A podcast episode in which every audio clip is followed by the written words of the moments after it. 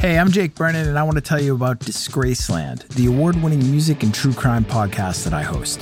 Disgraceland tells the stories of musicians getting away with murder and behaving very badly. Fleetwood Mac, Nipsey Hussle, Cardi B, Ozzy Osbourne, Taylor Swift, Tupac, The Beatles, Amy Winehouse, Jay Z, The Grateful Dead, and so many more. This is not the music history you've heard before. This is an uncensored, immersive look at the lives of musical icons as seen through the crimes they've committed or that have been perpetrated against them. Did Jerry Lee Lewis murder his fifth wife? What really happened to Sam Cooke in that seedy motel at 3 a.m.? And how did the Rolling Stones wind up sleeping with the First Lady? Wait, what? New episodes of Disgraceland drop every Tuesday with bonus episodes released on Mondays and Thursdays. So get in, buckle up, and join me in Disgraceland. Available right now, wherever you get your podcasts. Rockarola. This episode contains content that may be disturbing to some listeners. Please check the show notes for more information. Badlands is a production of Double Elvis. I think I was a little fool. Think you were or think you are? Back in the days when I used to go to school. Can you remember back that far? When you were a kid, gee, how you hated What? The little place where we were educated. Although I didn't know it, I was lucky then. I wish that we were back again. The stories about Brittany Murphy are insane. The theories surrounding her death at the age of 32 are even crazier. She died mysteriously after succumbing to a rapid illness that was at first identified as pneumonia. Just five months later, her husband, Simon Monjack, suspiciously met the exact same fate. Some say toxic mold was to blame. Others swear the couple were poisoned. The dual tragedies brought people from her past out of the woodwork for the first time in decades. But no matter who you believe, there's no denying that Brittany Murphy made great films. Unlike that clip I played for you at the top of the show, that wasn't a clip from a great film. That was a fair use sample from the Library of Congress of Al Wilson performing in the Little Red Schoolhouse in 1922. I played you that clip because I can't afford the rights to sample a clip from Chris Weitz's The Twilight Saga New Moon. And why would I play you that specific slice of campy vamp cheese? Could I afford it? Because that was the number one movie in America on December 1st, 2009. And that was the day that Brittany Murphy walked the red carpet for the last time. On this episode, pneumonia, toxic mold, poison, and Brittany Murphy. I'm Jake Brennan, and this is Badlands, Season 3, Hollywoodland.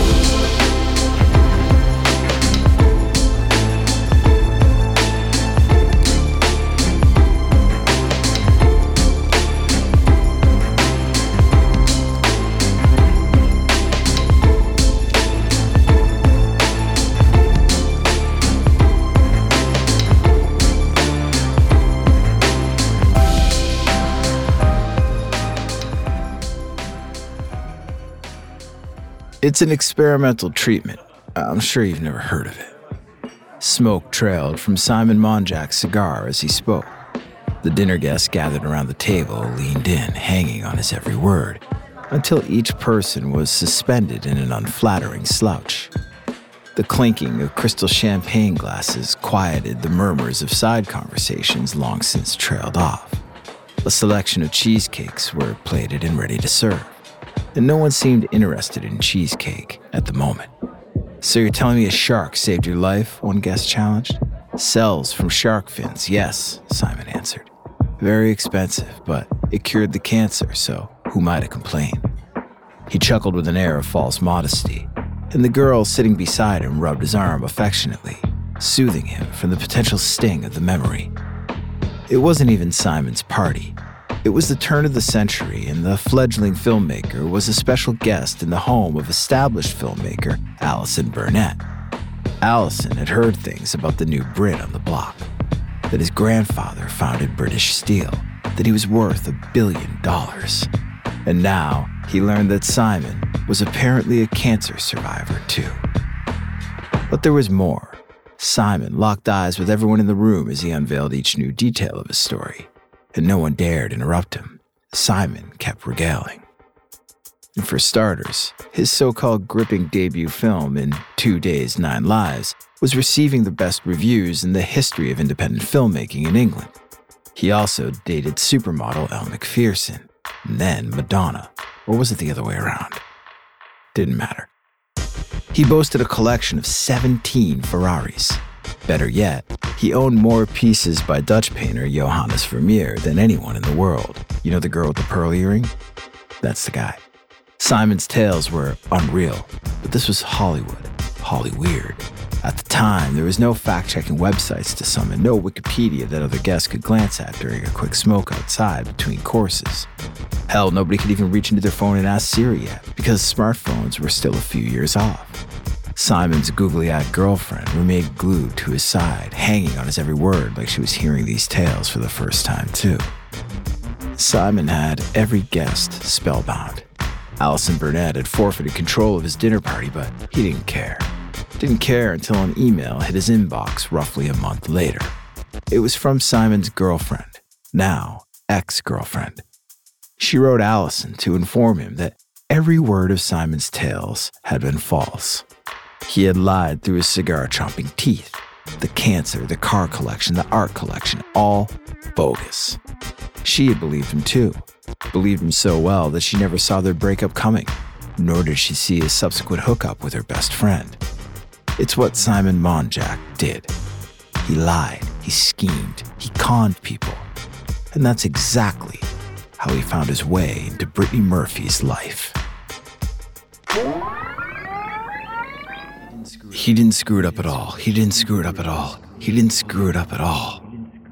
Brittany Murphy repeated the line in her mind over and over again, so she couldn't have the chance to forget it. She spat it out right on cue. He didn't screw it up at all, she recited aloud, trembling through tears. A sniffle made her button nose wrinkle. She locked her big brown eyes with her co star, Mike Vogel. Her lips pursed into a pout. Then, her perfect delivery was broken. Shit. Line! Brittany maintained the perturbed look plastered on her face as she barked for her next words. By now, the production staff working on the film across the hall was used to it. It had been a tumultuous time on the set with Brittany. Perhaps it was more accurate to say it was a tumultuous time on set with Brittany and her husband, Simon Monjack. As the crew fed Brittany her line, she struggled to retain it. Her thoughts slogged, her mind moved in its lowest gear, fumbling with what emotion she should evoke next. Fuck, she was tired. Simon kept her up late last night, again. Her husband of one year had a tendency to push her boundaries, both mentally and physically. He'd often deprive her of sleep for activities like late night photo shoots. For her career, he promised. And that's what he always said. Their formal relationship began in early 2007 when Brittany first clutched the script for The White Hotel, slated to be Simon's second movie. She was so intrigued by the project that she phoned Simon from Tokyo, straight from the set of the cornball comedy The Ramen Girl. When they met in the States to discuss the movie, Simon promised her the leading role. Except the White Hotel never opened, never materialized. What Brittany got instead was a new relationship, followed by a sudden proposal, and after two failed engagements with two separate men before the age of 30, Brittany Murphy was beyond ready to play the role of a bride.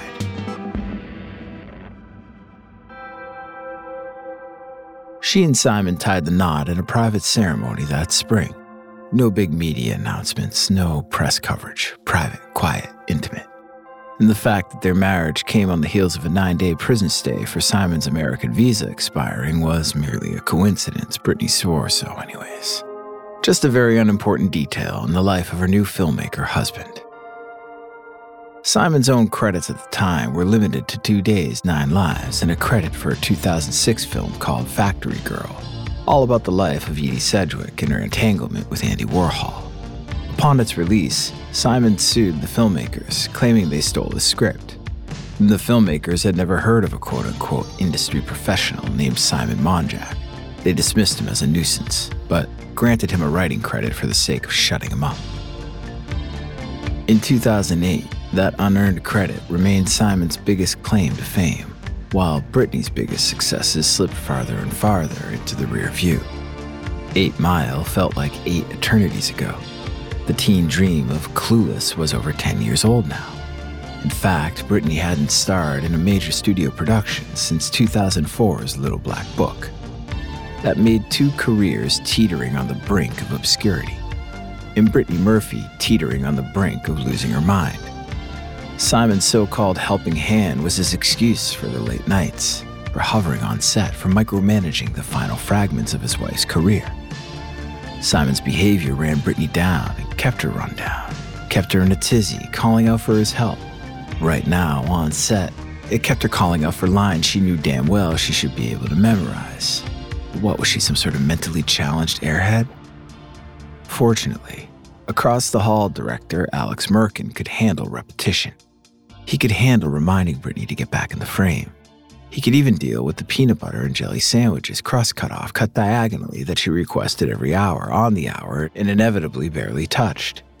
What he couldn't handle was the resistance.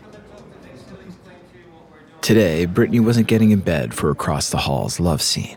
She was beyond that kind of acting, she insisted. How could she shine when the low budget sets and lowbrow scripts didn't give her room to? When she had to bring her acting skills into a prop bed? Alex sensed a stalemate. He sighed and waved everyone off set. No sense prolonging the inevitable, he thought. As the staff dispersed, he meandered outside with select members of his crew for a private conversation about the situation. Alex spotted Simon milling about outside. He cleared his throat and chose his words carefully. We're gonna just have to go with somebody else, he said a little too loudly, hoping Simon's ears would perk up. But Simon's ears were already perked up. They always were, especially when he lingered awkwardly on set, waiting for Brittany to take a break or glance in his direction for some sort of guidance. And that's what he was there for to guide her, to nudge her back on the right path in her career, to make sure she nailed this role so well that the rest of the industry wouldn't be able to turn their backs on her anymore, and by association, on him either. Alex had to fight off a snicker when he saw Simon rushing over. We can work this out. She'll do whatever you want, he said at Alex, failing to hide the panic in his voice. Let me go speak with her and we'll get this all worked out. He darted over to Brittany. Alex observed them from afar. Whispers, a distraught frown from her, some stern words from him.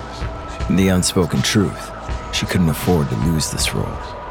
And the unspoken agreement, she'd do the scene and she'd like it, or at least she'd pretend to. And that's what acting was all about, right? After the break, Brittany shimmied under the sheets and glanced at her co star. Her doe eyes went glassy. Only for now, she thought. Only until my next big break. She didn't know that the next big break would never come.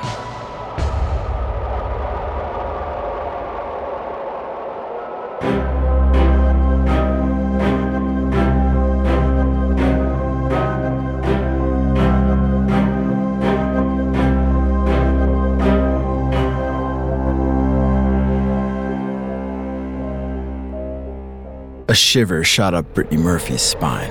It started in her abdomen and then crawled up to her chest, where it hammered on her ribcage and clawed at her lungs. She tried to breathe through the sensation, but she could barely breathe at all. She knew the feeling well by now, over a week into a mystery illness that left her shuddering in the sun. The December weather in Los Angeles wasn't warming up her thin frame, no matter how long she lingered near the rays of the sun pouring into her private bathroom. A breeze cut through her skin. She pulled a towel over her shoulders like a blanket and called out for her husband, Simon Monjack, through chattering teeth. A blanket, please. She just needed a blanket. She knew she wasn't strong enough to fetch one herself.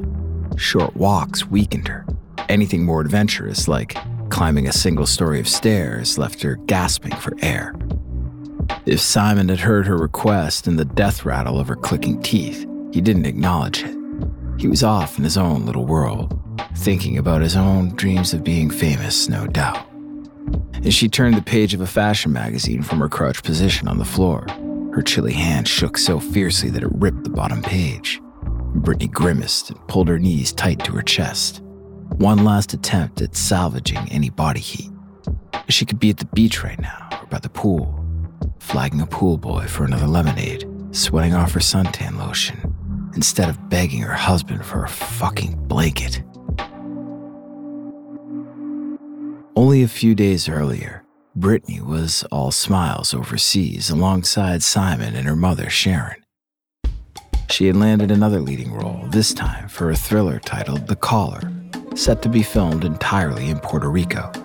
Her hopes were high, Simon's might have been even higher. She landed safely in Puerto Rico in November of 2009, and those high hopes for The Caller crashed and burned shortly thereafter. Brittany had lasted no more than two days on set, and that's all it took for her to sever herself from what she saw as a B movie horror catastrophe. That and Simon's helicopter mentorship accelerated her departure. Her sole souvenirs from the trip were dashed dreams and wounded pride. Simon and Sharon, on the other hand, departed Puerto Rico with a nasty case of pneumonia, which they passed to Brittany after their return to California. As if losing the role wasn't enough, now she had more reasons to sniffle. How many more hits could she take? She wouldn't be returning as a member of the voice cast for Happy Feet 2, her much anticipated role in The Expendables was written out of the script, and she lost her role as Tinkerbell for a straight to DVD Disney movie. And now, now she couldn't last two days on set for a movie she didn't even want to be in. This was an unprecedented low for her. An unprecedented low that directly contradicted everything else Simon demanded from her. Simon says she needs to make a real Hollywood comeback. Simon says she needs to be thinner Simon says these roles are better than those roles. Simon says he'll always take care of it. Simon says. Simon says. If Simon spoke it, Brittany absorbed it as gospel. She assumed it was the truth because there wasn't anyone else around her to tell her otherwise. In 2009, Brittany had no direct access to her email, no direct access to her personal cell phone. Anyone who wished to speak with Brittany had to go through Simon first and then speak with her on Simon's terms. Friends and family couldn't even reach her via landline. Simon cut the phone service in her house that she bought with her movie star money. Brittany thought Simon was just good at taking charge. Her friends thought he was downright controlling. There were some things that he legitimately assisted her with. Simon had a set of simple life skills that Brittany lacked, the price she paid for spending her adolescence on TV and movie sets. She couldn't balance a checkbook. She couldn't drive.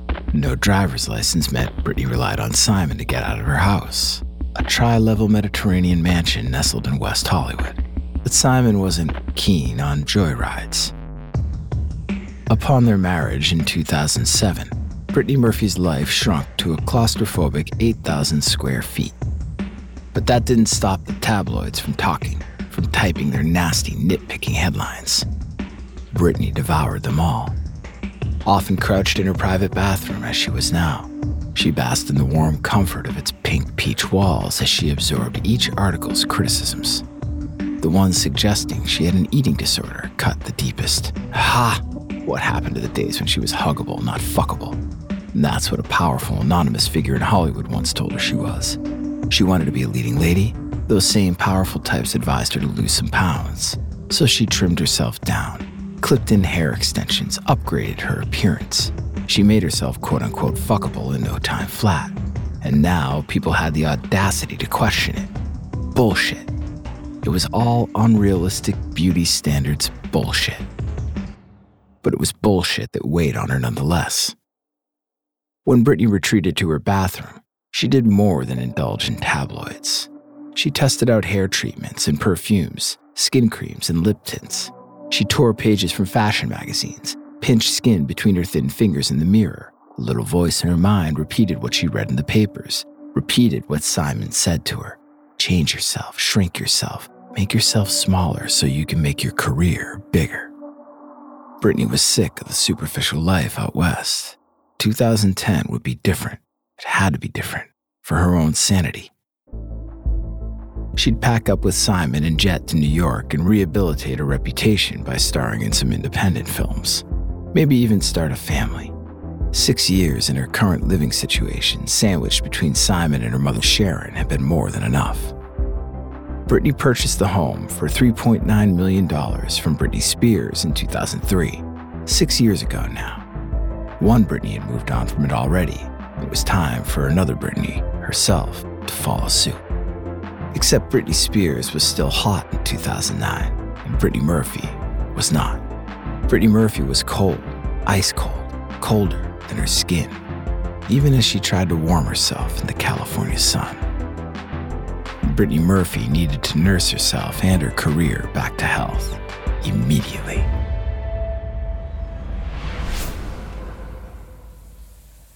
Brittany Murphy's body laid limp on the floor. Cold water from the shower head pelted her face. Droplets collected on her face and in her hair, and Brittany didn't so much as flinch. Her blue lips remained slightly parted, indifferent. That's when Sharon really started to panic. She clasped her daughter's icy body with one hand and used the other to dial 911 with her thumb. Please, get here quick. Please, she's not moving. Simon helped Sharon hoist Brittany out of the shower and onto the bathroom floor. As they maneuvered her body, bottles in Brittany's private bathroom tumbled over. Hairspray, skin creams, face masks, lip masks, perfumes, some jars fell into shallow pools of vomit on the floor. And Brittany had been throwing up all morning, expelling water like it was poison. Tons and tons of it, Sharon informed the dispatcher. She was dizzy, she couldn't walk right, she's had a cold, she explained through tears. Can you feel or hear any breathing? The dispatcher asked. He heard Simon relay the message to Sharon in the background. No. Then Sharon's answer, more of a blubbering howl than a word. No. As an ambulance raced to 1895 Rising Glen Road in Los Angeles, the dispatcher explained how to do compressions, a last ditch effort to get Brittany breathing again. Simon placed the heel of his hand on Brittany's breastbone. The dispatcher, calmly but sternly, ordered him to pump her chest hard and fast at least twice per second.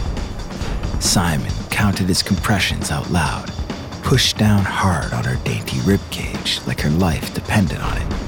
Because it did. Simon wasn't fast enough. Eight, nine, ten. That's too slow. The dispatcher said. Too slow. He scolded again when he heard no change in Simon's pacing. Brittany, please come back, Sharon howled over the phone. But Brittany didn't come back. After an ambulance brought her to Cedar Sinai Medical Center, it wasn't long before doctors delivered the grim news, and there was nothing they could do. Brittany Murphy died just after 10 a.m. that morning on December 20th, 2009. She was 32 years old. The media swarmed around 1895 Rising Glen Road. They had pressing questions. Questions that were somehow bolder than their previous queries, asking if she was addicted to drugs or if an eating disorder lurked under that limber frame of hers. Now the question was how does a 32 year old seemingly die from a cold? Everyone wanted to know. Everyone except Simon Monjack. Simon publicly and unabashedly opposed an autopsy. He didn't want his wife to be carved like a Thanksgiving turkey for some science experiment. The idea of his wife's body being sliced up was too much to bear. It was curvy in all the right places, he told Larry King about his dead wife on national television. Fortunately, what Simon said didn't have any sway to the Los Angeles coroner's office. To halt the autopsy, Simon had to either send the coroner's office a court order or a religious reason, and he provided neither. Over the course of a few months, the Los Angeles coroner's office and so called Hollywood's coroner, Ed Winter, searched for answers to the public's pressing questions about Brittany's sudden death. And while they did their medical digging, there was plenty of time for things to get even weirder at the Murphy Monjack residence. When investigators searched Brittany's mansion in the days after her death, they uncovered roughly 90 bottles of prescription pills in Simon's nightstand. Some in his name, some in Brittany's name, some in the names of unidentified third parties. Investigators all noticed that Simon and Brittany's bed appeared to have been recently disturbed by two people, except Brittany was already long gone. When questioned, Simon confessed that Sharon would often climb into bed with him so they could tearfully console each other and share the burden of their grief. Simon's truth telling track record wasn't exactly stellar, and Sharon vehemently denied this gross version of events. Simon raised eyebrows again when they sent out invitations to a memorial for Brittany, scheduled for February 2010. The event launched the Brittany Murphy Foundation, a nonprofit organization dedicated to helping children pursue the arts. Simon requested a $1,000 donation from each attendee or a sum of $10,000 for organizations to attend a memorial service. Sharon was Brittany's sole beneficiary. It wasn't a secret that Simon hadn't inherited a cent, but many were unaware that Simon had spent $3 million of Brittany's money in three years effectively draining 80% of her assets. Coincidentally, at the time of the memorial, the Foundation's official status as a charity had yet to be approved. Those donations weren't going to a nonprofit. They were lining Simon's pockets, in the interim at least. Hollywood got wise. When attendees started asking for more information, Simon pulled the plug on the event with only one day to go. He blamed a family illness for the sudden cancellation no one bought it. The Brittany Murphy Foundation evaporated before it could even be deemed a legitimate nonprofit. By February 2010, it felt like there couldn't possibly be any more peculiar angles to the Brittany Murphy story. Then, her autopsy results came back. We'll be right back after this word, word, word. Pneumonia. The answer was so anticlimactic that it didn't even sound real. An affluent 32 year old woman had succumbed to fucking pneumonia. The LA coroner's office ruled Brittany Murphy's death accidental on February 25, 2010, citing pneumonia as the culprit, along with two smaller contributing factors. Tests revealed that Brittany had life threateningly low levels of hemoglobin, far worse than a quote unquote regular case of anemia. There was also a loaded cocktail of medications in her system at the time of her death migraine pills, cough medicine, over the counter nasal spray, antibiotics, Prozac, Klonopin, an anti inflammatory, a beta blocker from Simon, the painkiller Vicoprofen prescribed by her doctor. It was a long list, but a legitimate one. None of the drugs were illegal. There was no illicit substance aha moment, no prescription pill smoking gun. For a destitute vagrant living outside in the tent, the cause of death made perfect sense. For an actress living in a $3.9 million home with two loved ones, it was nearly unheard of. At long last, the public had their unsatisfying answer to what. Now came the follow up why? Why didn't Sharon and Simon take her symptoms seriously as she gasped for air at the top of the staircase or wobbled around the house like a newborn fawn? Why didn't they rush her to the hospital themselves the moment she struggled to breathe, days before her death? Why did they think hot tea with ginger and lemon was all they needed to soothe her parched blue lips as she gasped for air and pleaded for oxygen? Why would a mother and a husband wait so long to call 911? And would they be foolish enough to make the same mistake twice? It seemed so familiar that Sharon thought she was dreaming. From across the bedroom, she could hear it the sound of silence, more specifically, absence of breathing. Simon Monjack's chest wasn't moving, it wasn't rising and falling, not even for the most shallow breaths. Instead, he lay motionless in bed, while a brown foam like liquid spewed from his lips. A gurgling sound erupted from his mouth. Sharon's sight nearly went dim this couldn't be happening. No way, not again. Five months after her daughter gasped for her final breaths, her son in law was doing the same. And just like Brittany, Simon was sick with some mystery illness that left him coughing, sweating, shaking. Pain radiated from his lungs and into his chest. At times, his fever reached a frightening high of nearly 106 degrees. He was tired, his body was leaden, lethargic, the illness weighed him down with an intensity that even trumped the burden of his grief. He was immobile, he was dying. But despite all this, Sharon didn't call for help until 45 minutes after first attempting to wipe Simon's mouth clean from the mystery fluid. She dialed 911 at 9:15 p.m. on the evening of May 23, 2010.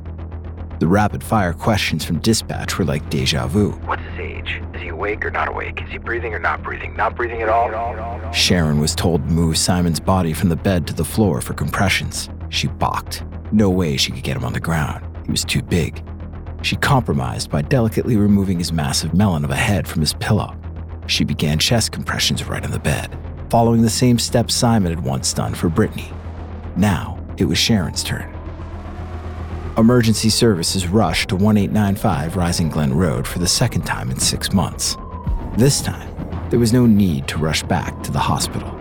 Unlike Brittany, Simon did not have a pulse when the paramedics arrived. No lung sound either. He was declared dead in their bedroom at 9:45 p.m. He was 40 years old.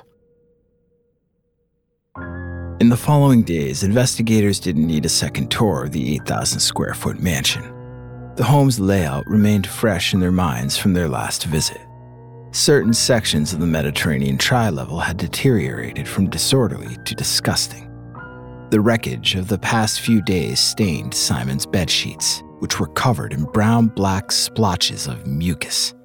Used tissues spilled from the trash can next to the nightstand. Investigators revisited Simon's nightstand and were greeted by the same stash of prescription pill bottles, with an added surprise some bore the name Sharon Monjack. Much like the climbing in bed together tidbit, Sharon also denied any allegations here. But there was one detail that aroused more suspicion than anything else. Even more so than the puzzling pill bottle situation. The house had quite literally developed a new feature since investigators' previous visit mold. Mold coating the picture window in the living room mold sprouting on the French doors. Not a few specks, not a minuscule amount easily missed during spring cleaning. It was a plague of mold. It didn't matter that it was disgusting, and not because it demonstrated neglectful housekeeping. The mold mattered because inhaling spores come with a certain set of symptoms. The same symptoms as pneumonia headaches, congestion, lung irritation, sneezing, wheezing. The same symptoms Brittany Murphy had in December the same symptoms Simon Monjack had in his final days. Coincidentally, Brittany's autopsy revealed multiple areas of inflammation or granulomas in her lungs. The most common cause of this kind of irritation is fungal infections. And the most common fungal infection in the United States is caused by histoplasma, a species of mold. Specifically, a species of mold that, if inhaled, can lead to death.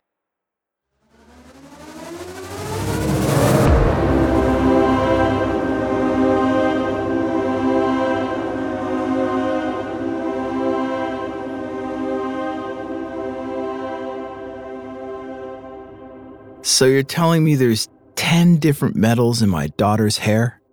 Angelo Bertolotti stared at the toxicology report in his hands. His eyes ran down the massive list again tin, selenium, barium, aluminum, uranium, copper, silver, platinum, antimony. 10 different heavy metals in total, all present in a sample of Brittany Murphy's hair, nine times the normal level according to the World Health Organization. The pathologist on the phone said he'd never seen anything like it in his life. Angelo couldn't fathom how the LA coroner had missed something so obvious, so bizarre. After years of tussling with an unsatisfying ending, Angelo finally requested a sample of Brittany's hair from the LA coroner's office to use for his own investigation in 2013. He shipped off her locks to a toxicology lab in Colorado. They sent back a case for murder.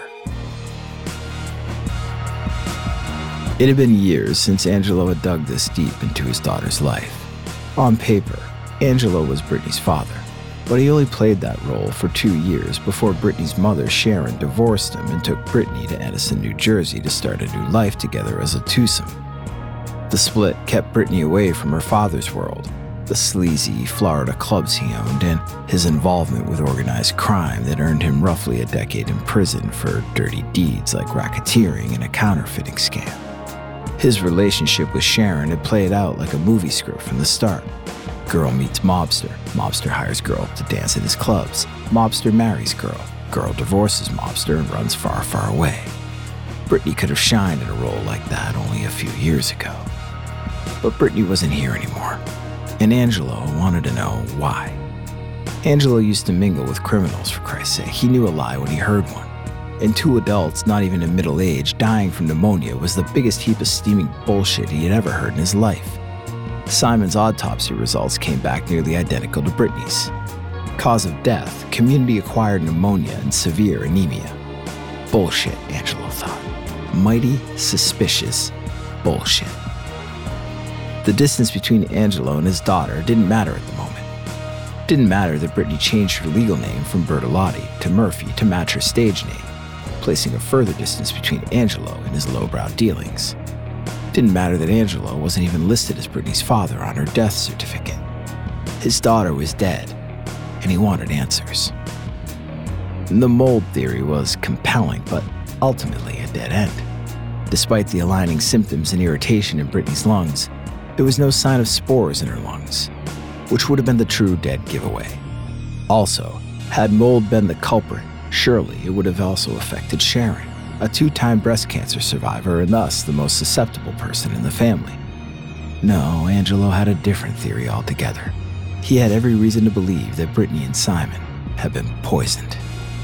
Poisoned by the one other person in the home who would have access to their food and drinks.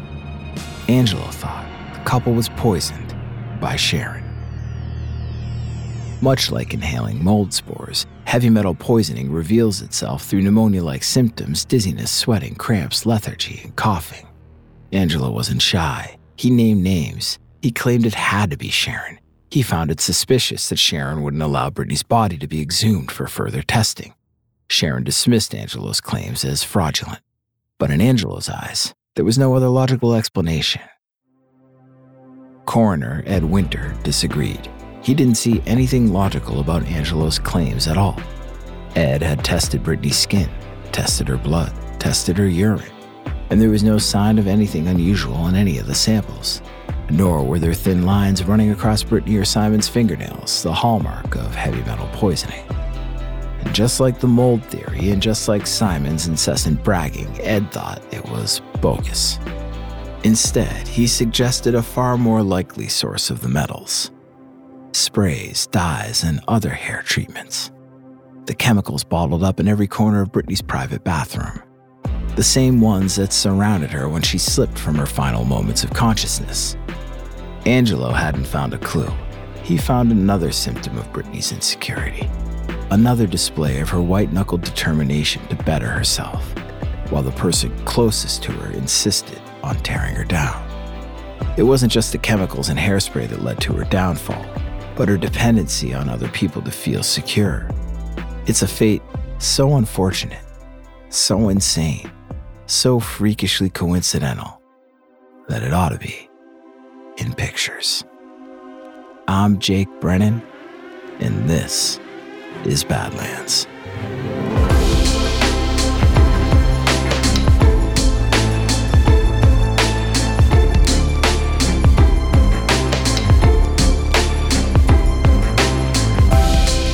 Badlands was created by me, Jake Brennan, and produced by Double Elvis. Credits for this episode can be found on the show notes page at badlandspod.com. Subscribe, follow, like, rate, and review the Badlands podcast wherever you get your podcast because Badlands is available everywhere. If you love this show, tell someone, tell everyone. Shout us out on social, spread the word, and follow us on Instagram, Twitter, and Facebook at Double Elvis.